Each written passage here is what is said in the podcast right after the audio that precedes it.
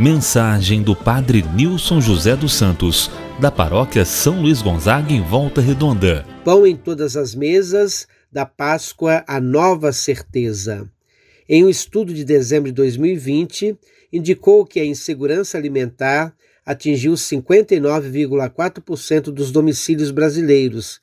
31,7% estão em situação de insegurança alimentar leve 12,7% moderada e aterradores 15% em situação de insegurança alimentar grave, a fome propriamente dita.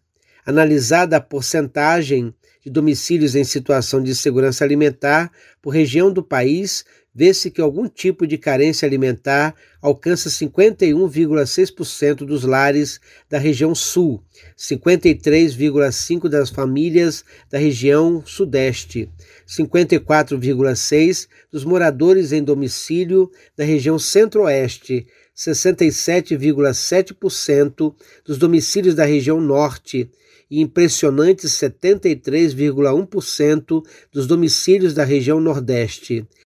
A insegurança alimentar grave, faceta mais perversa desse enredo da fome, atinge em cheio 29,2% dos lares da região norte e 22,1% dos nordestinos. O Brasil, ironicamente um dos maiores produtores de alimento do mundo, voltou a figurar no mapa da fome.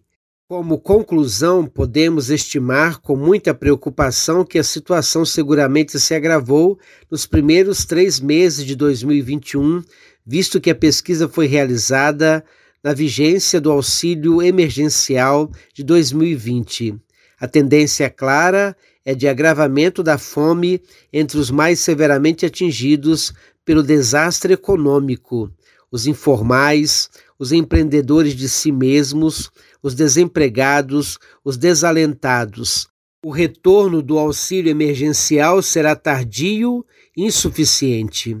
Permitamos que a palavra de Deus nos ilumine neste momento de pandemia que traz o rastro da fome. Segundo a versão de João da multiplicação dos cinco pães e dois peixes, João capítulo 6, versículo de 1 a 15, Jesus é o primeiro que pensa na fome daquela multidão que acudiu para escutá-lo. A multidão precisa comer e é preciso fazer algo. Assim era Jesus. Vivia pensando nas necessidades básicas do ser humano.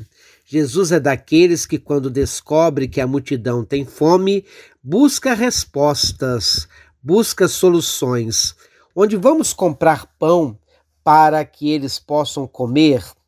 Jesus sabe que os que têm dinheiro não resolverão nunca o problema da fome no mundo. É preciso algo mais que dinheiro. A solução de Jesus é abrir outra possibilidade. Ele vai ajudá-los a descobrir um caminho diferente. Antes de mais nada, é necessário que ninguém concentre em suas mãos o alimento para si mesmo, quando há outros que passam fome. Seus discípulos terão que aprender a pôr à disposição dos famintos o que têm, mesmo que seja só cinco pães de cevada e dois peixes. Jesus ensina que a dinâmica do reino dos céus é a arte de compartilhar. Talvez todo o dinheiro do mundo não seja suficiente para comprar o alimento necessário para todos os que passam fome. O problema não se soluciona comprando, o problema se soluciona compartilhando. O pão nas mãos de Jesus era pão para ser partido, repartido e compartilhado. Também hoje Deus precisa de nossas mãos para multiplicar os pães precisa de nossas mãos para triturar esses grãos, amassar a farinha e fazer o pão. Deus precisa de nosso coração para que o pão seja repartido. No pão compartilhado encontramos a luz da vida. Se partes teu pão com o faminto, brilhará tua luz como aurora. Isaías capítulo 58, versículos 7 e 8. A Páscoa superação da morte pela força do amor à vida, acontece quando o pão é partilhado para ser servido em todas as mesas. Jesus, na multiplicação dos pães e dos peixes, partiu daquilo que as pessoas tinham no momento. O milagre não foi tanto a multiplicação do alimento, mas o que aconteceu no interior de seus ouvintes sentiram-se interpelados pela palavra de Jesus e, deixando de lado o egoísmo e a ganância, cada um colocou o pouco que ainda tinham.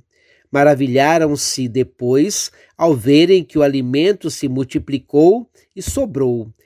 É preciso cuidar para que não se perca aquilo que sobrou. Deus nos abençoe, nos guarde, nos proteja de todo mal e nos conduza à vida eterna. Sou Padre Nilson José dos Santos, paróquia São Luís Gonzaga em Volta Redonda, membro da Capelania do Hospital São João Batista e da Pastoral Carcerária. Em nome